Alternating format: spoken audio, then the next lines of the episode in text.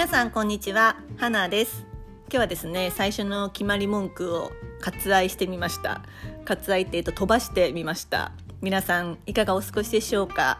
私はですねもうここ2週間ぐらいですかねめちゃめちゃ本を読んでましてあの私実はかなりリアリストでしてあのうーんフィクションが苦手なんですよ。あの小説とかもすごい苦手なんですね。あの映像になるなった映画とかドラマはすごい好きなんですけどこう情報の少ないビジュアル化されていない小説とかがすごい苦手でで本も目的があると本すごい読むんですけどなんかこう目的なく本読むっていうのは結構苦手なんですね。うん、なんですけどもうここ最近ちょっとこう目的ができて多分10冊ぐらいこの2週間で読んだかな。もう手が重い。なんであの基本あんまり物を持ちたくないのであんまり実はあの紙の本って読まなくしてきたんですけど最近はちょっとその、まあ、本もちょっと残したいっていうのとあのもう結構マーカー引いたり書き込んだりするのですごい本が溜まってきてあの積んどくをしています。うん、最近こう自分が思ったことを結構言語化したいなとか言語化しているやっぱり本ってやっぱり素敵だなと思ってすごく最近本を読んでます。でその読んでいる本の中からこれはすごいと思ったことを今日お伝えしたいなっていうふうに思います。今日のテーマは労働から得る収益の伸びより資産から得られる収益の伸びの方が高い事実って知っていますかです。あの労働から得る収益の伸び要は働いて、えー、まあ給料を得る収益の伸び、うん、なんだろうな、えー、給料が上がったりポジションが上がったりしてお給料を伸ばしていくっていう伸びよりも資産から得られる収益例えば株券を買うとか、えー、動産物産、えーと、不動産を買う住宅を買うとかそこから得られる収益の伸びの方が高いっていう事実があるってことを私ここ最近知りました。あの資産運用ってよく聞くと思うんですよね。なんだコマーシャルでも流れているしあのまあ、今の20代30代の方が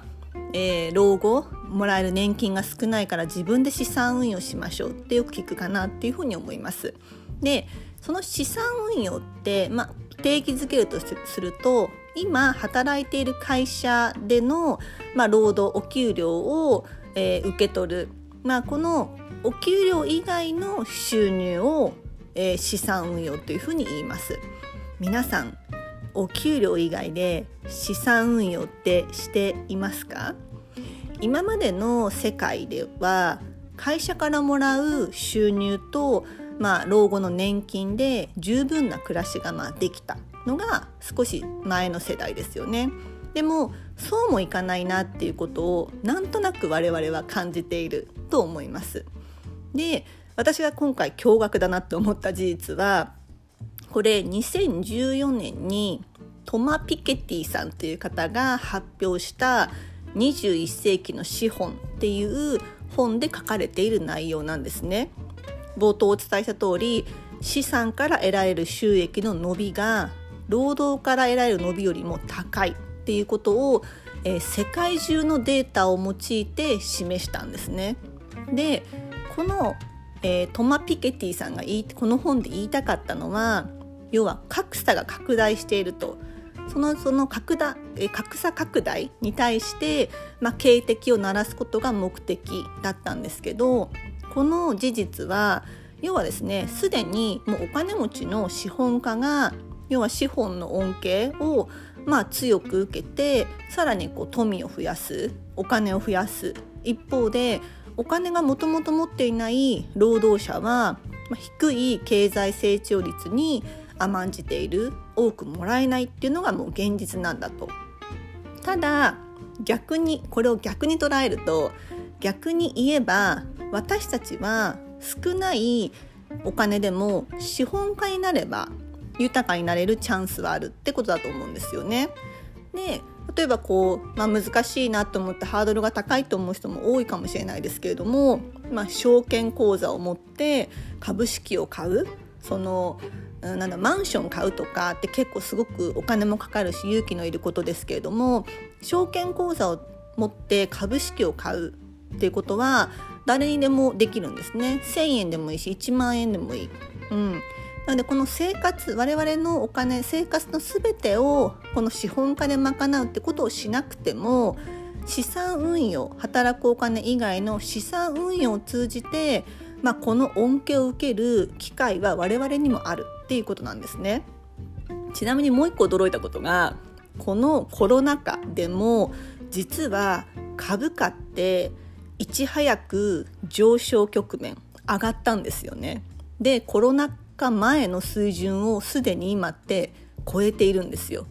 つまり働いてる人ってもうすごくレストランも閉まってしまってるレジャーも閉まっているって中でなかなか働き口がない要は働く経済の中ではなかなか伸びないのにこの株式市場資本家が回している株式市場はすでにコロナ前の水準を超えているんですね。戻っていてさらに超えている。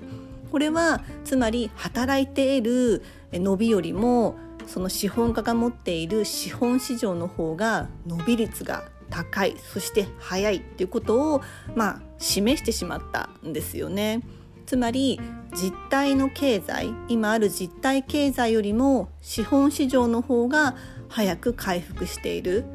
これはすごいデータだなって思って私ちょっともう今日興奮しています。なので、まあ、各いう私もですねその資産運用がすごく得意なわけではないんですけれども今回このデータ私結構データ好きなんでデータを見て改めてですねもちろん働いてえ自分の給料を増やすってことも大事一方で資産運用の方が伸び率が高いっていうのはもうデータで示されているので改めてですね私も資産運用を見直そうっていうふうにこの本を読んで思いました。いかがだったでしょうか？今日のテーマは労働から得る収益の伸びよりも資産運用から得られる収益の伸びの方が高い。です。今日も最後までお聴きいただきありがとうございました、えー、週末お休みの方が多いでしょうか？ぜひですね資産運用について、えー、少し思いを馳せるのもいいんじゃないかなっていうふうに思います。今日も最後までお聴きいただきありがとうございましたでは素敵な週末をお過ごしくださいませ。